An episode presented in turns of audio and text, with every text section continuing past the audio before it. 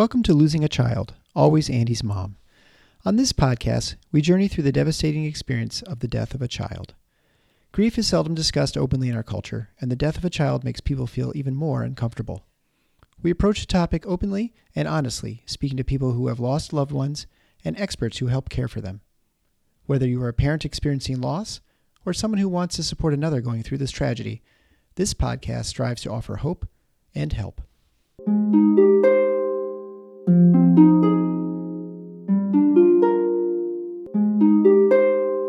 Welcome to episode one hundred twenty of Losing a Child, Always Andy's Mom. I'm Marcy Larson, Andy's mom. Today's podcast is going to be a replay of the live stream that I just had two nights ago.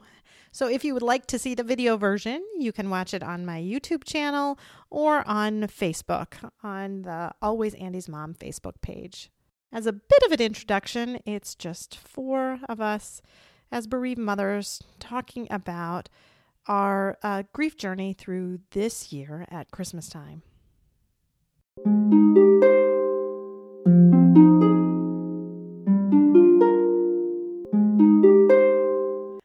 Yay! We're all on!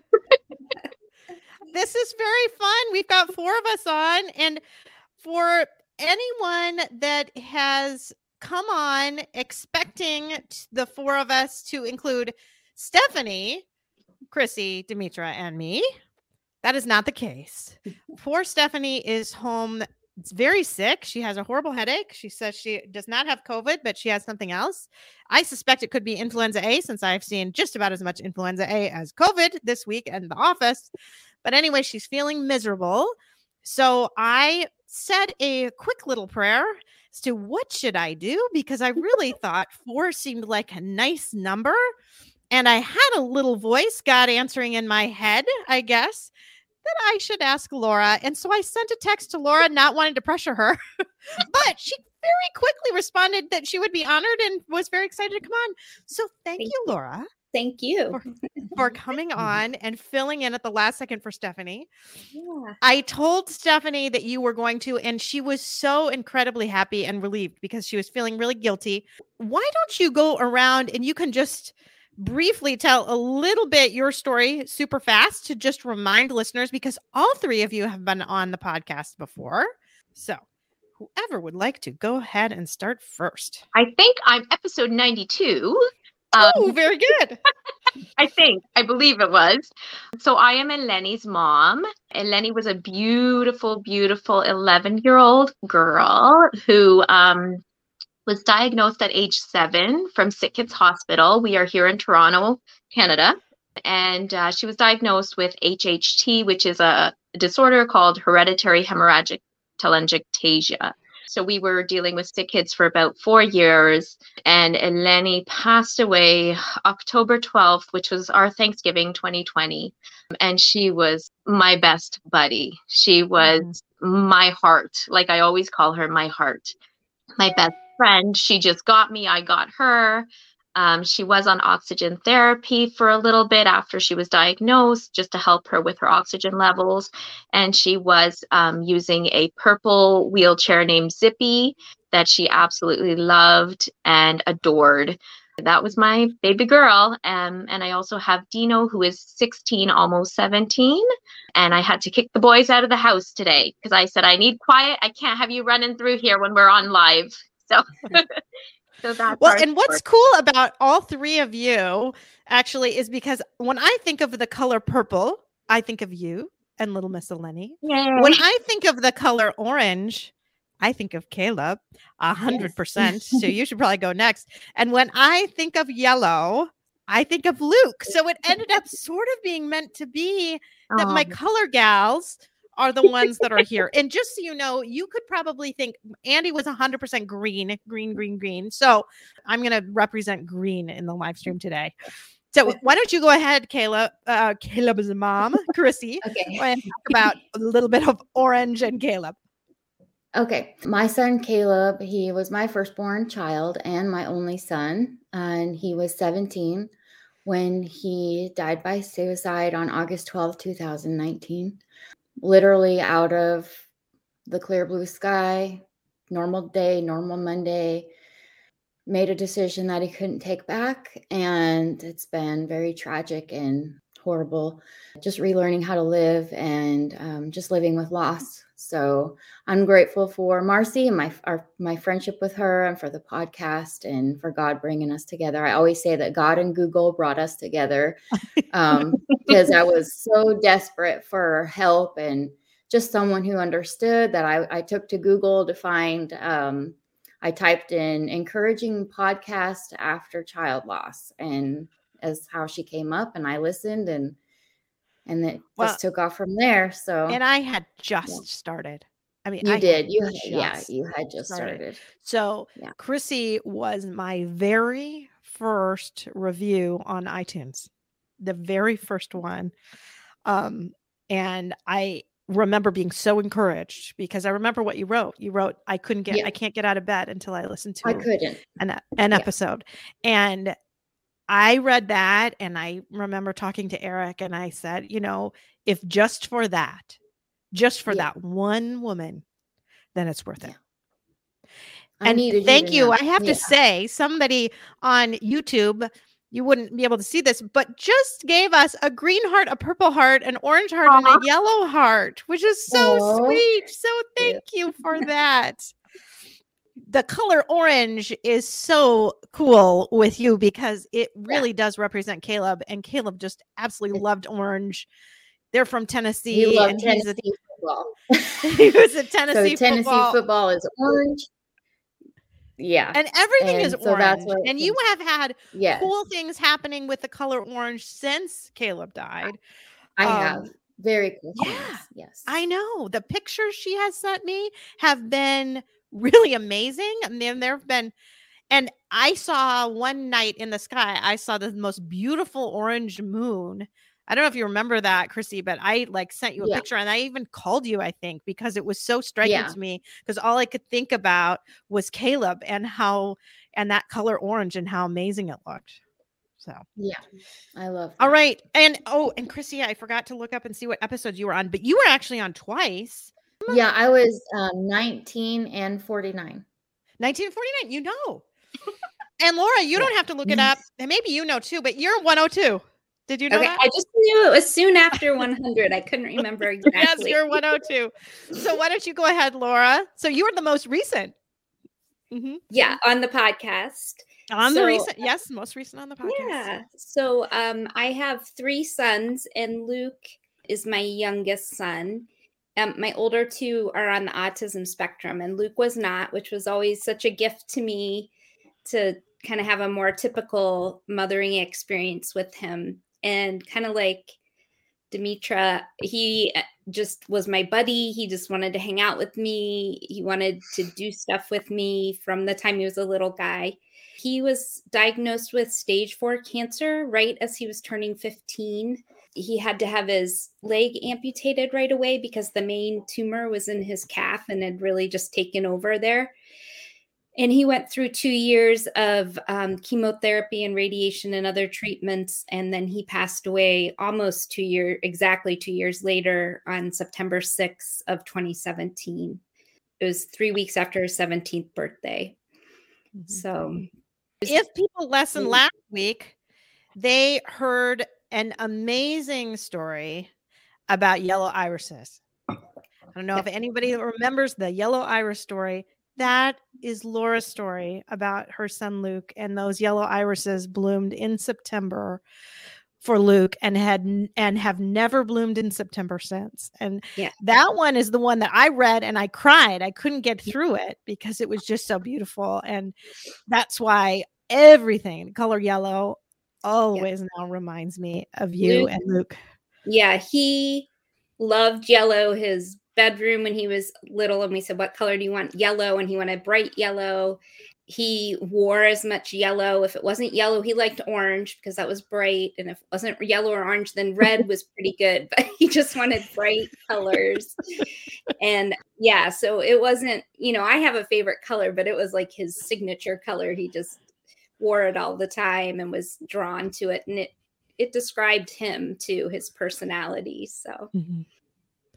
Well, and if you have listened, so S- Stephanie was supposed to be my original one on, like I had said. And Stephanie's daughter, Kian, died in two thousand seventeen, but so did Luke. So we are represented by Luke dying in two thousand seventeen. My son, Andy, died in two thousand eighteen. Caleb died in two thousand nineteen. And Eleni died in two thousand twenty. So what I thought would be good is for us to kind of talk about how our Christmases went in like a little post Christmas kind of discussion and how things kind of can change a little bit over time. So anybody want to talk about Christmas? Like how it was this year or? So I can, I, I usually jump first. I like going first and getting it kind yes. of, you know, um, if you guys don't mind. I was trying to remember last Christmas, uh, last Christmas. So Eleni passed October, mid-October twelfth, twenty twenty. So I did not remember last Christmas. I've been trying to rack my brain, trying to think like, what did we do? Like, but it was yeah. only a couple months in my grief. And I still to this day cannot remember. I don't think we did anything because I don't think I could have done anything. Yeah. Um, but I do remember a little tiny tree that I picked up for my son because I asked him, do you want a little tiny tree? I said, I can't put up a big tree. I'm sorry. Um, but I said, I can do a little tiny potted tree, you know, and we ended up putting, you know, uh, my friend had given Eleni some um, pineapple little lights and a string of lights. So it, my tree had a little string of pineapple lights, which didn't really make sense for Christmas, but it was kind of like those little things, but we didn't really do anything on the day. This year, again, I, I asked my son if he wanted a tree again, and he said he would like a tree. So mm-hmm. I sent him a picture. He approved of the tree, and we just decorated it with any little thing we could find, anything that, you know, our heart wants to put on this tree. Not really decorations or anything that we've had in the past. I cannot open my Christmas boxes or bins that I have. Mm-hmm. They are, I believe, in the garage. So we couldn't do that. My parents ended up just coming, dropping in for a lunch. We had a nice little lunch and we went and visited Eleni like we usually do every day. We had no snow here. It was actually raining on Christmas Day, which was really funny, oh. but, but I liked it because it felt like a regular day. It did yeah. not feel like Christmas. I was happy it was kind of like that, and it time just passed and, and we went on. Uh, some people gave me gifts from work. Some people gave us gifts. Her little buddies gave us gifts. And they were literally sitting under the tree until today. Just okay. a few little gifts because I said I, I couldn't open it. I couldn't. Like I just didn't want to feel anything, right? So I didn't want the joy. I didn't want opening presents. My son opened a couple. He was very happy with those that he was able to open. And that was our Christmas. Mm-hmm. So you just kind of got through, right? You just did... Yeah, I said to myself, I'm not making any plans. We're not making any plans. My brother had wanted my son to go over to his house, which is an hour and a half north of Toronto. And I had said to him, I will, he wanted to pick him up. I didn't feel comfortable. I didn't feel, you know, I was scared. I'm scared of having Dino go far away from me, especially on Christmas. But I said, you know what, I'll try and drive him up when I can. It didn't happen and it was okay. I just had high anxiety with uh, the COVID numbers and the cases. And I just said, I can't, like, I'm sorry. And he said, that's okay. Like, I didn't really think you were going to make it anyways, but I couldn't see my little nieces and nephews, you know, with their gifts and everything and getting all excited like Christmas Eve. And I don't think that was going to be okay for me. I don't think mm-hmm. I, I'm, I'm not there yet. It's still very raw. Yeah. Yeah. yeah. So how was Chris, how was Christmas for you this year, Chrissy, compared to kind of how it's been? This year, uh, the word that I can best describe it is softer. It just felt a little not as difficult as the last two have been. Of course, the first one, you know, I hardly remember. My entire mm-hmm. family that was able to come came to our house, you know, to be there. And but I, I hardly remember it. Marcy, I've had ever since, you know, I listened to your very first episode or first, you know, one or two, that parent, that's that mom that said, you know, someone told her your living children are worth it. Yeah. And so every time I feel like I can't do something for them, that voice, that saying just pops up in my head. That it was my husband. He was, he was working in the O Rs and he was working with a nurse, and one of her sisters had died yes. when she was young. She was obviously very caring to him and mm-hmm. everything. And, but she said, I just want you to make sure that your other kids know that they're worth it. Right. That you going so, on is worth it for yes, them. Yes. Because I think and she they, had had some feelings sometimes that she wasn't enough. Yeah. And she just wanted to kind of give that as a little bit of feedback, mm-hmm. which was really helpful. Yeah. Mm-hmm. And that, that helps me in ways of just knowing that I am enough as their mom. Mm-hmm. And then also that they are worth it for me to do the hard things for. Yeah. And so yeah. that first Christmas, they wanted the tree. They wanted the decorations like they've always had. They wanted to do Saint Nick Day that we've always done because my family is of Dutch heritage. And so, you know, they wanted to do all those things. And it was really hard. And I relied on a lot of help to, to do mm-hmm. it. Um, I, I didn't necessarily do anything. It was other people that did it for us. Like my friend who went to Aldi and got all the little German goodies so that we could do the Saint Nick Day. So I just, I had a lot of help. And then last year we were in a different house. And so that was really hard because he wasn't, he, we were in a house that he never shared Christmas with us. And um, not really sure I can put that into words that makes sense, but that was just really hard for me last year. This year, it just, it felt a little bit softer, and I, I put out a little bit more decorations than I have in the last two years. My daughters, who are now sixteen and nine, had put on their Christmas list that they wanted to go to Dollywood.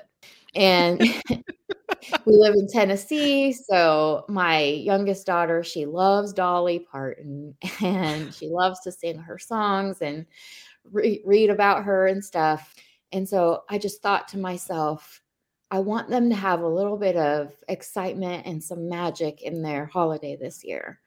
Mm-hmm.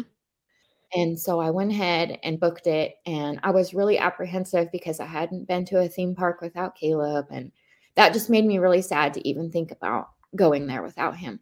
But again, they're worth it. You know, they're still little and they still have a childhood to live. And so I wanted to do that for them. And I had the, I, we had a great time. Oh, good. We made new memories, and I, I rode every ride with them, and I had so much fun up until the last five minutes before the park closed. And I can share about that a different time, but the entire day was fun. It was laughing. It was making memories. We really enjoyed our time. And so I'm glad that we did that.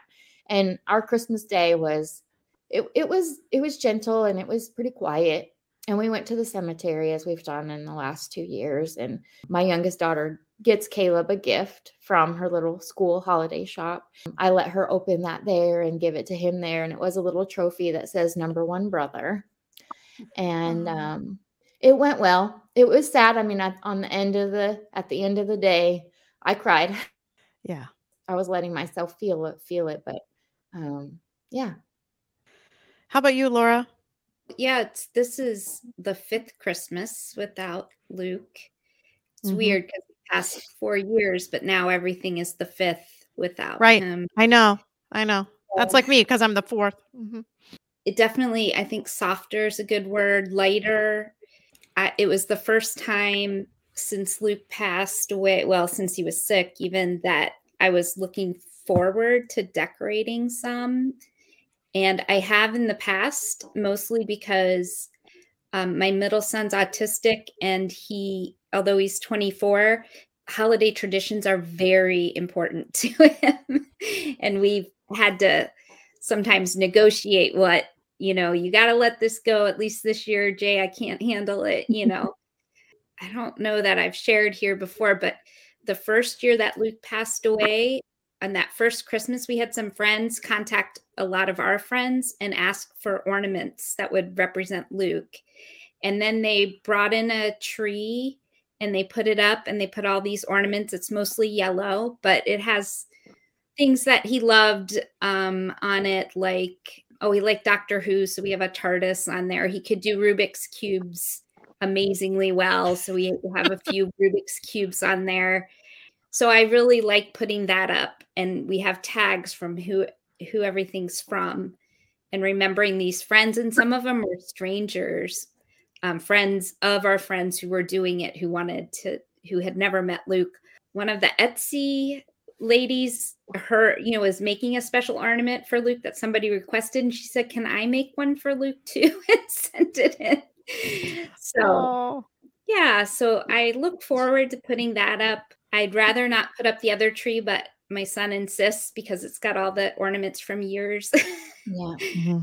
um, I'd rather just stick with the Luke, what we call the Luke tree now. Yeah. So our Christmases were always pretty quiet, just the five of us, now just the four of us. My husband's a pastor, so he's at church doing Christmas Eve services the day before. And then Christmas, yeah, it was quiet like usual, but just not as many tears, didn't feel as heavy, but at the same time, that's still there. Mm-hmm. It doesn't mm-hmm. go away. No. Um, it's like I'm just used to it being there or something. So part of me doesn't like that. Like I, I don't think of him as often, and I'm still thinking about him most of the time, but I don't think about him as often, you know, and I, my memories are getting fuzzier, and I don't like that. And at the same time, I know it's getting a little easier to move forward because of that too. So, yeah, I'm thinking about my Christmas this year. So going through all of my Christmases, I, I, I have said this on the podcast before, because our very first Christmas, we just took off and we went to see my family in Las Vegas. So we're on a, on a airplane Christmas Eve, flying to Las Vegas to see my family. That was good. It was good because it was totally different. And I didn't do anything else. We didn't, I didn't do any gifts. I didn't, we had some people gave us gifts that I don't even know who they are, which were amazing, but I, I couldn't do any of that myself at all the first year. And then isn't it funny how you just don't even remember sometimes? Mm-hmm. Because I'm trying to think of the second year, and I, I don't know. I think we've gone up north every time, um, just because it's less painful. So mm-hmm. we've gone up to our cottage up north because it's just too painful to be at home and doing that normal stuff. And this year, again, we went there. I know last year I decorated the house somewhat, not one hundred percent, but for the first time I decorated the house. And then this year I actually didn't. So Eric was going to go get a tree. And then we realized that we were like not going to be here at all. We're leaving like a week before. I was coming back to go to work one day last week, Monday, and then I was driving straight back up. So we came back Sunday night. I drove back Monday. The kids stayed up the whole time. So they were up there from like the eighteenth all the way through the twenty-sixth. Eric was home for a few more days than that, but it just didn't seem like it was probably worth it to go through that, especially when it was going to be kind of more painful. So I do have some Christmas decorations up north, and I even brought a couple wreaths up north, and we have an artificial tree up north that I did put up, and it's so much less painful too, because those, my decorations that I have up there are ones that were given to me from my grandma when she moved to an assisted living facility. So she had a few things. They're mostly things that I had given her over the years. So she gave them back to me and she went there. But I could feel like I was being festive, and I wasn't really shortchanging the kids at all on mm-hmm. having some decorations up, but yet I didn't have to go through so much. Mm-hmm. I did ask them all on Thanksgiving, like, do you want to decorate? Because we can decorate. And no one seemed mm-hmm. to want to get up the gumption to go down and get the decoration. So I felt like I didn't have the energy to do it. And if they didn't want it that badly, then I figured we could go without. So yeah.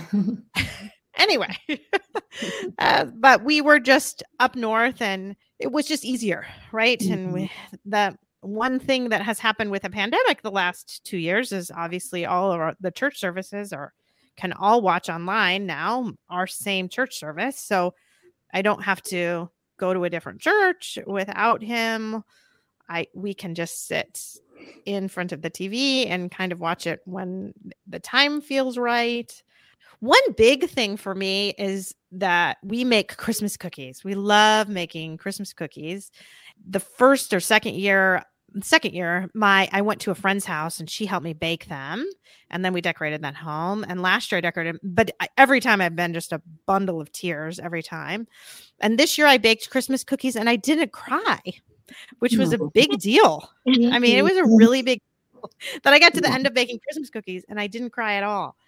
But I felt kind of sad that by the end of Christmas night, I wasn't I wasn't crying as much. And I felt almost a little bad about it. I mean, mm-hmm. the biggest thing is, is I, I always reuse all my bows. I, I always take the bows off, the, put them back in the bag. Kids, you know, don't wreck the bows. We use the bows.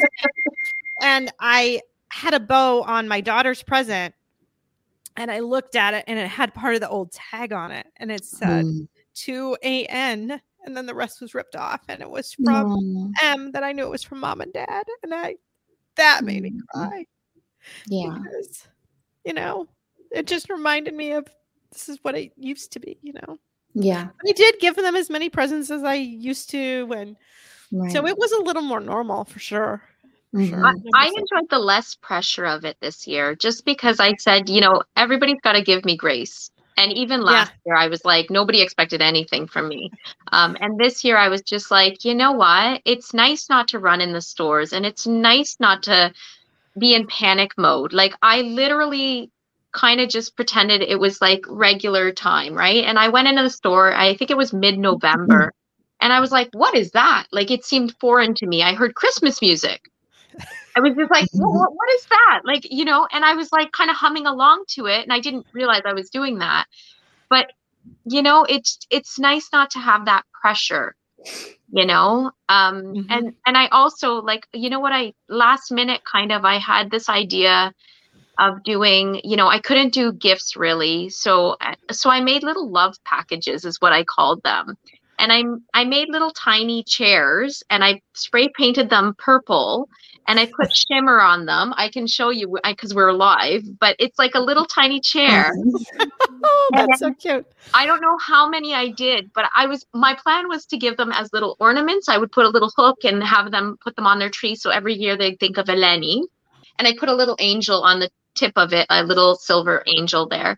But, you know, I didn't end up doing the little ornament, making it an ornament. I just gave them as is in a purple little tissue paper, little, little baggie, and everybody loved them. It's kind of like the little empty chair, right? That yeah. I, I did that with SickKids for an art therapy group. And one of the moms had said she had bought these little tiny chairs from IKEA and, you know, she decorated them. And I was like, great idea. Like maybe that'll keep my mind busy. I think for me, it was just keeping myself busy and my mind not thinking about what I'm missing and all the memories. And I'm one of these people that just needs to keep busy. And another thing that I did, I was going to do it for Halloween because Eleni loved Halloween, but I had asked the SickKids coordinator, the donations coordinator, if I could get them and donate um, some Halloween costumes because it was Eleni's favorite time and she was gifted some Halloween costumes back then. And the lady, the lady had responded back saying, we have lots of Halloween costumes. She's like, what if I give you a, a wish list of what these kids would like? Like, would you be open mm-hmm. to that? And I said, oh my God, give me the list. So I was on a mission buying these gifts from fundraising stuff that we've done with Eleni's little kindness project that we have going. I asked friends on Facebook, you know, does anybody want to help me with this list? And everybody helped. And we got like ukuleles, we got like kinetic sand, we got Play-Doh, we got so many things, toys, stuffies, everything for all these kids. And they were things that they really wanted. So that helped yeah. me. Like I was busy with that for quite about a month and a bit. So that really, really helped. And it's nice to kind of give back and feel okay about the holidays, right? Like mm-hmm. that was something good we could do, mm-hmm. right? And not just be sad all the time. So yeah, I think you're right. I think that's important to try to find something, you know, not only to keep you busy, but something that make that you can feel good about in a time that is otherwise just so hard and difficult. It's not a good time if you're stuck in a hospital, right? With your family and your child who, no. you know, and they really try hard to send these kids home. They don't want them there at Christmas. They want to send them home, but some of the kids can't go home. So mm-hmm. yeah, if we can make it any easier on them, that's just a positive thing, I think. I thought of a couple of things um, since everyone was talking that I, I thought would be helpful if I shared. But we also have um, a separate tree. It's an angel tree, and it's a real tree. It has to be real just because I want it to be real. And it just has more meaning to me if it's yeah, real. Yeah. Mm-hmm. And so we picked out a real tree. It was maybe like two feet tall, two and a half feet.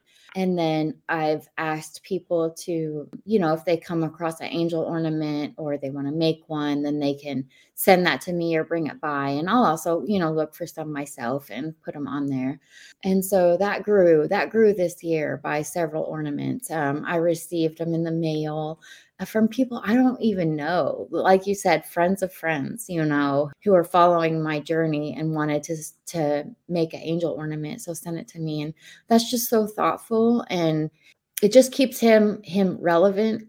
And I have it, you know, right in my dining room window. And so the lights were on it all the time and everyone could see the little angel tree right in the front of my house. Um, and so that meant a lot to me to have that. And then also something that's been helpful that I didn't share is that every year, so now this, this is the third Christmas, my sister, you know, everybody wants, what can I do? Tell me what I can do, you know, let me do something. How can I help? And so the first year I told her, you do the stocking stuffers for the girls, because that was just something I knew that I would not be able to do, mm-hmm. you know, going from store to store to store, looking for little trinkets and things and just ideas on what to fill the stocking with. I knew that I was not going to be able to do that. So I asked her, and she has done that still. Um, she did that last Christmas and she did it this Christmas. So she comes with her suitcase, uh, you know, full of stuff, and she fills the, she fills up the girls' stockings with their stocking stuffers. And that is just so incredibly helpful. If you're going through this and, and you're like, uh, you know, that, and that was just really hard or something that you didn't do this year. Um, maybe think about that, you know, next year, uh, pawn that off on someone to, to do the stocking stuffers for you. So that's very helpful to me. Well, and I think another thing that Uh, we have talked about in the support group that I was in, that a couple of these ladies are in with me, is that just because you do something one year yes. does not mean that you need to do anything close to it the next year. And yeah. just to not feel any pressure yeah. one way or another. It's just, just because I've always done it doesn't mean you have to do it this year. But if you yeah. don't do it this year, it doesn't mean you can't do it again next year. You can go yeah. back. You can mm-hmm. go back and make it the same or make it absolutely different. And yeah. that is all okay. And I think yeah. really important to mm-hmm. give yourself that permission to yes. go wherever you need to go. See, that reality hit me really hard this year. I kind of, you know, last year I was like, okay, starting with Thanksgiving, we're going to do these new things. It's going to go this way. Okay. We have a plan for next year. We're just going to do uh-huh. the same things and it's going to work fine. No. So Thanksgiving time came around this year, and what I did last year was not gonna work. It was just, I, I just, I couldn't, I couldn't make a plan. I couldn't, I didn't want to do what I did last year. And I was like, I was so frustrated because I was like, mm-hmm. I had a plan. I yeah. had a plan. I started it last year. It was going to be our new yearly thing, but I just could not do it. Um, so talking with a few friends of mine and just laying it out how I was feeling, they helped me brainstorm, and we came up with a different idea, and it worked, and we got, I got through it, but I was so frustrated that it, it didn't, it wasn't going to be the same thing. So that, that was actually really hard. Cause I was like, okay, I can't really depend on that. And right. I really need to be flexible that just because it worked one year, it's not going to work every year. And I needed to really be okay with that. Mm-hmm. So. I think the plan should be not to have a plan. For me, sometimes I need a plan. yeah, I know. Yeah. yeah. I think to be flexible with the plan is the most important thing, really, because mm-hmm. I'm a little bit, I'm kind of probably a mixture of the both of you in that I am a planner and I like to have a plan. But if the plan's not working, I think it's just important to just know that I can abandon the plan. Yeah. You know, and just try something totally different and have that be okay. Because I know people, like I know I have a few friends. I have a friend who lost her daughter, and she just tried to do the same thing she did every year, and she did it last year as well. And she's in her grief the same amount of time I am. And she honestly hated every moment of it. Yeah. And it was so hard for her. And I said to her this year, I said, please just do what you can do. Do not go with a plan. Do not do what you do every year. And she just felt she had to do it for her son. Her son is my son's age. And I yeah. was like, you know what? It would be okay if you can't go through it. Like, you just need to give yourself grace and be gentle with yourself and just do what you can. And try not to feel guilty if you can't go through with what your plan was. So, I, yeah, that's important. I, I think too, you know, I said last year I decorated my house. I did a lot more. This year I didn't.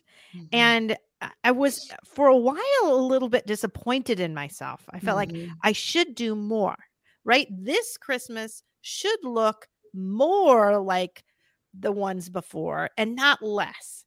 Because mm-hmm. last year I was like on the road back and now I didn't. And I mean, I kind of gave myself an excuse that, well, you know, we're not going to be in town and we're not whatever. But in all honesty, I, I just emotionally was hurting more this year during that time, especially than I had been before. And, you know, who knows why that is. I think you just have times that you're going through that are better and times they're going through that are worse. I, I shared on the podcast last week that, you know, I had like a sort of an emotional breakdown evening one night. And, um, and I was trying to figure out, honestly, I was sitting in my car trying to figure out who to call, thinking about calling you, Chrissy, actually, because I was yeah. just completely panicked and doing terribly. And then Demetra just out of the blue, I tell you, God was whispering to you or something, because you just sent the message at the perfect time and, and texted me at the perfect time to kind of, kind of calm me down and bring me back. But, you know, emotionally, I just am worse off. I, I don't know if it's our current COVID outbreaks or what it has been. I mean, off, it's been really hard at work seeing. And I think everybody's tired. Like it's yeah, been almost two years. Like we're tired of this, right? Like, and I kind of, I don't think it's funny, but when somebody says like they're sick of COVID, I'm like, well, think about having lost your child on top of that. Yeah. Like, I think people, what people don't get is like, we're going through COVID too. And, you know, COVID hit March twenty twenty. And, you know, I still had Eleni at the time. And because her issues were respiratory issues and she was on oxygen, and I was like petrified if she ever were to catch COVID. Um, mm-hmm. I was so, so scared because um, I don't think she would have made it through with that. But mm-hmm. um, it's, yeah, it, I, we're just tired. Yeah. As a society, I think we're all just tired. I was talking to a friend who works for Children's Aid Society, and she said so much mental health, so many, so many, so much abuse. Like it's just a lot going on in society. It's a lot. And it's, it's a lot. And, and I honestly think in some ways, other people are so wrapped up in how anxious and sad and all that stuff that they're going through that, that when we're grieving like we are, we're a little more forgotten than we might have been otherwise. I mean, I don't know. I don't know, but it feels like that sometimes. It feels like They, they they kind of forget that you have this whole other really huge thing that is, for me, tons bigger than COVID going on in my life with my, which is my grief and my missing Andy. Yeah. But, but I think people forget a little. And you're also like, it's a true thing. Like after a year, I was so scared, like with work, I'm like, oh my God, it's been over a year now. And they're going to be like, oh, she has to be okay now. She has to be normal. She has to right. be herself. You know, and it's all that faking along with it, which is just, you know, and then you feel guilty because you're being happy and they see you cheerful, and and then you go home and you're just exhausted because it's emotionally exhausting and physically exhausting. Yeah, when you have to try to fake through. Mm-hmm. Yeah, mm-hmm. That's especially what I was thinking. The merry time, right? Merry Christmas! Yeah, everybody's yeah. jolly and happy, and we're like, ha, oh. You know. It was Christmas Eve, I think, and I felt like. I remember thinking it's exhausting doing this, you know, going to church service, which I really didn't want to go to, not for any particular reason. But, and it was fine, but just being around people and trying to have the smile and, but yeah. the weight is there. And so then that's exhausting. And my husband, he doesn't say it, but he'll come home and he sighs, and he also just wants to shut down, and which is fine, you know, just, but I can see he's feeling exhausted by it too. Well, and he's in a different role too, because he's supposed to be shepherding other people, right? And caring for other people. And when you are emotionally drained and going through all of this on your own, it's hard. It's hard yeah. to have stuff left for other people. And yeah. he is expected to have, have that be limitless, his ability yeah. to, to give to other people. Right. Yeah. Yeah, probably. Yeah. He's funny because he'll say, oh, there's this family and, you know, either they lost someone or their child's sick. And he's like, I'm sure you don't want to go talk to them. And I'm like, no, I would, I'd really like to go talk to them. It feels like I can, at least I can do is listen and be there, because that was what was so important. Mm-hmm. Um, but it's harder for him. Yeah. For his personality, it's harder for him, but he does it because that's his job. And he's glad he did when he's done. Oh, sure. But yeah. I do want to point out here, Erin, quite a while ago now, did send a little story about her first Christmas now without her daughter, Emmy. She said she asked close friends and family to pick out an ornament that reminded them of Emmy, just similar to what you were did with the angel tree and what you've been kind of talking about. So as people came over, they hung their ornament on a small tree they got, and they called it their Emmy tree. And I feel mm-hmm. like we were including her. But Christmas as a whole was miserable, she said. I was so sad, and the air was so heavy. Mm-hmm. But then she talked about what you said, Chrissy, that she did most of the normal Christmas stuff so that the other kids felt like they were worth it for me to do it for them. Mm-hmm. And I would say, too, th- that little bit of a warning, like with your friend, Demetra, is that sometimes, though, you need to ask your kids. Mm-hmm.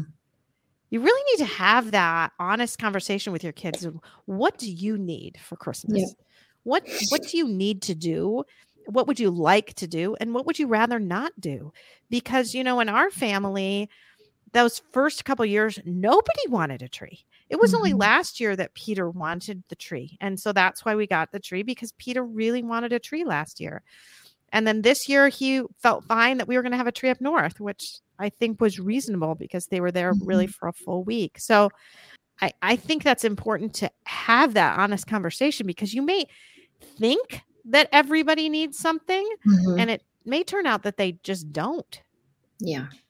Yeah. I did have that conversation with my daughters that first year, more so with the older one. Yeah. Um, 'cause the youngest one, she was, she had, she was seven at the time. And so my older daughter, and there were things that we we haven't done yeah. since Caleb died. And there are things that we do, but they look a lot different. That was um, an important conversation that she and I had. And, you know, I told her, I just can't, I can't do it all. So we have to, you have to pick and choose what means the most and what can we do away with. This year on Christmas Eve, I could tell that she was feeling, um, I took a picture. I always take a jammy picture on Christmas Eve in front of the tree. And so I did that this year too. And I could tell that she was feeling pretty sad. And so one night when she went to bed and I went in there and I talked to her and I said, I just want you to know that I know that this is hard for you too. And yeah. I know that she was thinking about Christmas morning, waking up and not walking out to see the tree with her, without her brother. And I, I just needed her to know that I can see that too. Because sometimes I'm so consumed in, with myself and my own grief that I don't see theirs. And so I, I went in there and I just needed her to know that, that I knew. And that I knew that it was going to be hard for her to walk out um, Christmas morning without him. And she yeah. cried and she said, thank you, that I acknowledged that for her. Yeah, and I think that was important for you to do, because I don't think she would have she wouldn't done that. She, she wouldn't, wouldn't have mentioned it because she wouldn't have wanted to hurt you. I, exactly. She would not have said a word, but because I noticed and, and I went in and I talked to her about it, it I could see the weight come off of her. Mm-hmm. She was like, okay, okay, like mommy saw, mommy knows, and and yeah. she understands, and that, and that you didn't completely break right when you told her or when I, you talked about that. I think right. that's important I, too for her to have seen that. Yes, that you have that conversation, because mm-hmm. I think her fear is mom's going to break down. She's going to start crying. She won't even be able to talk. It'll and be- I usually do. Um, and you know, my eyes did get teary, but I, I did go through with it, and, and it meant a lot to her. So oh, that was good. I think we're, go- we're all going to have heavy days and lighter days. And, you know, it doesn't matter if it's just Christmas or the seasons changing, or it's close to their anniversary dates. Like, we have our heavy and our lighter days. I, I went downstairs to my son. He's he's downstairs in the man cave. That's where he lives now, um, in the basement. And mm-hmm. uh, he has a shelving unit um, that he created after Eleni had passed away. And it's accumulating things of Eleni's, which is super awesome. Like, she had painted him a, a gold ukulele and wrote Best Big Brother in the World when she was in the hospital. Um, it was like an art therapy project of hers. He has that on his shelving unit. I saw he has her camera up there. He has her sunglasses. He has a little pack of Nerds that she used to love chewing on. Um, you know, little purple bubble gum. Pictures of him and her together, you know, and the other day, I think it was like last week, I saw, I saw his collection had grown, and I saw he had one of her little I D bracelets from the hospital. And I went, oh my God, where did he get that from? Like, I, I hold on to them. I think he probably found it in a drawer somewhere, you know, and he, he added that to his collection. So he's hurting, and I know he's hurting, but he's sixteen and he doesn't want to show it to me, because mm-hmm. he wants to be strong and he wants to be okay for me so that I take care of myself, you know, but I think it's great to acknowledge when they're feeling sad yeah. or it's a heavier day or it's a harder day. Like, me just seeing that of his, it broke my heart, because I knew he's adding to it, which means the pain is still, like, it's there. Like, he mm-hmm. loved her so much. So, you know, and he has his little moments of, you know, remember when we did this, and remember when me and Eleni did that. And they're just the cutest little stories, but he doesn't, he doesn't want to do therapy. He doesn't want to do anything, sharing his feelings with anybody. He just wants, that's his way of representing, like, showing how he feels. Right. Mm-hmm. Well, and I think it's, it's beautiful that he's doing it, that. It's so mm-hmm. hard when we're grieving to take care of our children as well. Right. Because you're, yeah. it's hard enough taking care of yourself.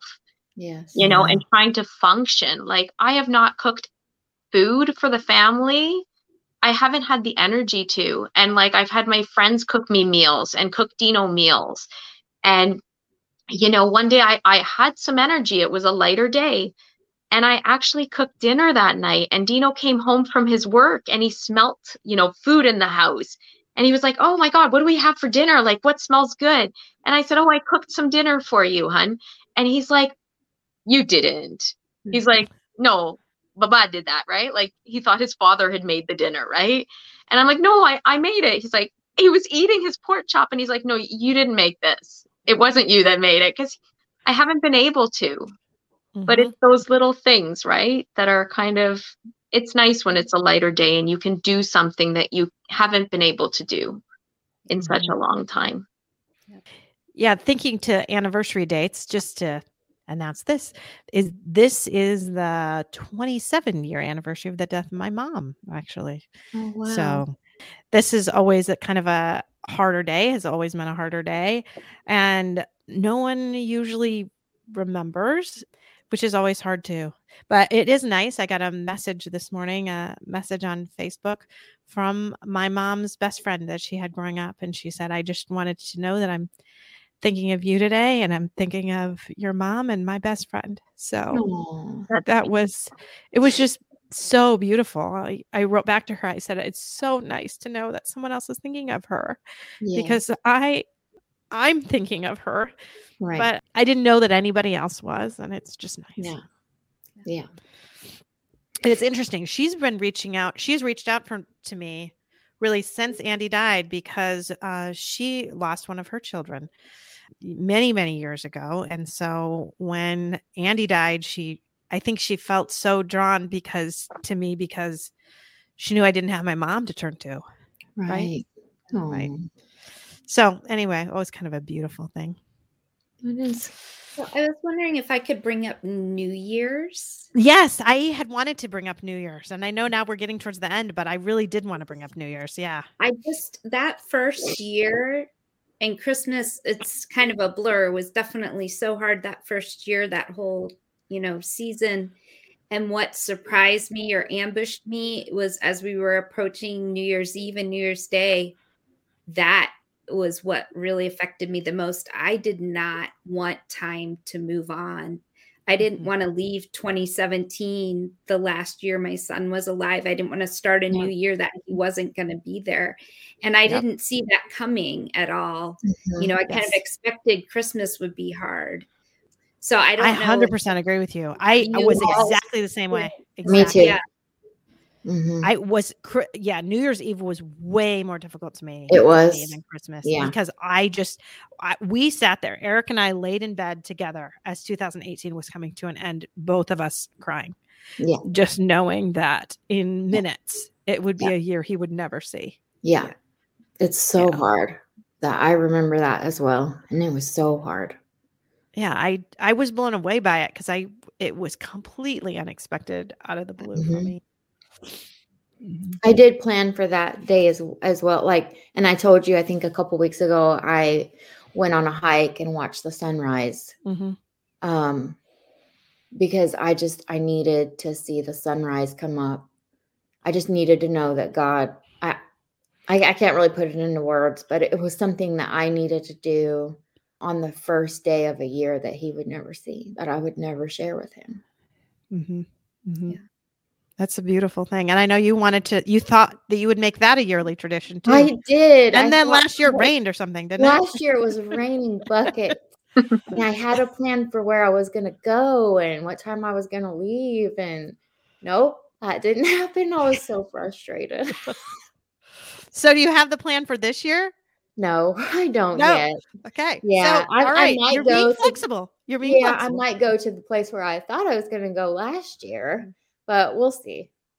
I know time does a funny thing too. Like it just seems, you know, she passed in twenty twenty and I feel it was just like, you know, how are we going into twenty twenty-two already? Right. Like, and like when you're grieving, just, I had, I had ordered my son some school pictures um, as I do every year. And, and I, every year I order for her as well, because even though it's like an old picture, it's from September twenty nineteen, her picture from school, because she never went September twenty twenty. But I had ordered some little mugs with her picture on it, and it wrote, you know, Eleni on it, and then September twenty twenty. And I woke up one night in the middle of the night, and I said, wait a second, that wasn't September twenty twenty. It was September twenty nineteen. Like, nice. time, like I was... how did I make that mistake? So now on these cups that write September twenty twenty, and I kind of gave some some gifts to my, you know, people who loved her a lot. And I said, oh, by the way, it's September twenty nineteen, that picture, because that was her grade five picture. And I said, she never made it to the grade six, you know, picture day, right? We were in the hospital at that time. But I, I was just like, I, it feels like your mind's playing a silly trick of like the years passing and, you know, it just doesn't seem right that it was so long ago. You know, it just seems like yesterday sometimes, mm-hmm. right? Mm-hmm. Mm-hmm. It's a very, I don't know, funny. I don't know. yeah. Yeah. In fact, I'll just say one more thing. We've got to kind of wrap things up. And I just interviewed a woman today. And so this won't air for another month. But she had a woman come up to her and she had lost her son. And she said, when did your son die? And she said, nineteen sixty-eight. Yesterday, an hour ago. Oh. And I thought that was a beautiful way of putting it, right? Yeah. It was a long time ago, but in some ways it feels like it was just yesterday. Yeah. Or maybe just even an hour ago. It does. So uh, anyway, that's, that's the way to somehow think about time, is that time changes things, but the pain can still be there, and you still, sometimes it feels like it's just right there, that it just happened yesterday.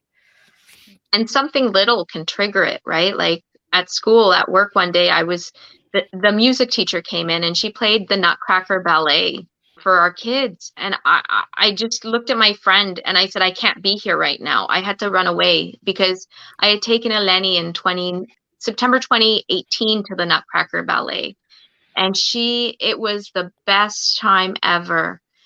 And I couldn't go back in, and I had to go to a different classroom, my old classroom. And they were like, how come you're here? You know, like, and I said, I just can't be in my class right now. Like, just the, the you know, the, the song playing in the background, you know, it just ends up being too much. It was too much. It can bring you back in a second, right? Like those, either the smells or the something you see or anything can bring you back just in a second, right?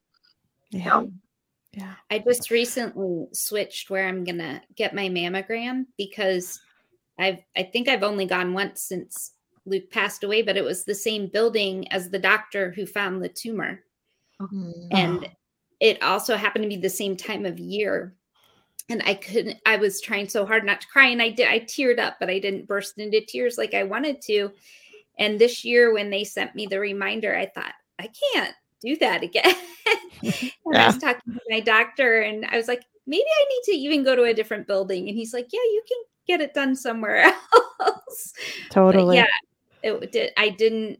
And it, it was one of those surprises too. You know, I pulled in, once I pulled into the parking lot, I thought, oh no, no, I remember being here.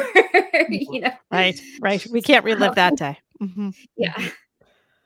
Well, thank you so much, ladies. I have really enjoyed talking to you, and I am so glad to have spent this little time with you. So thank you. Thank you.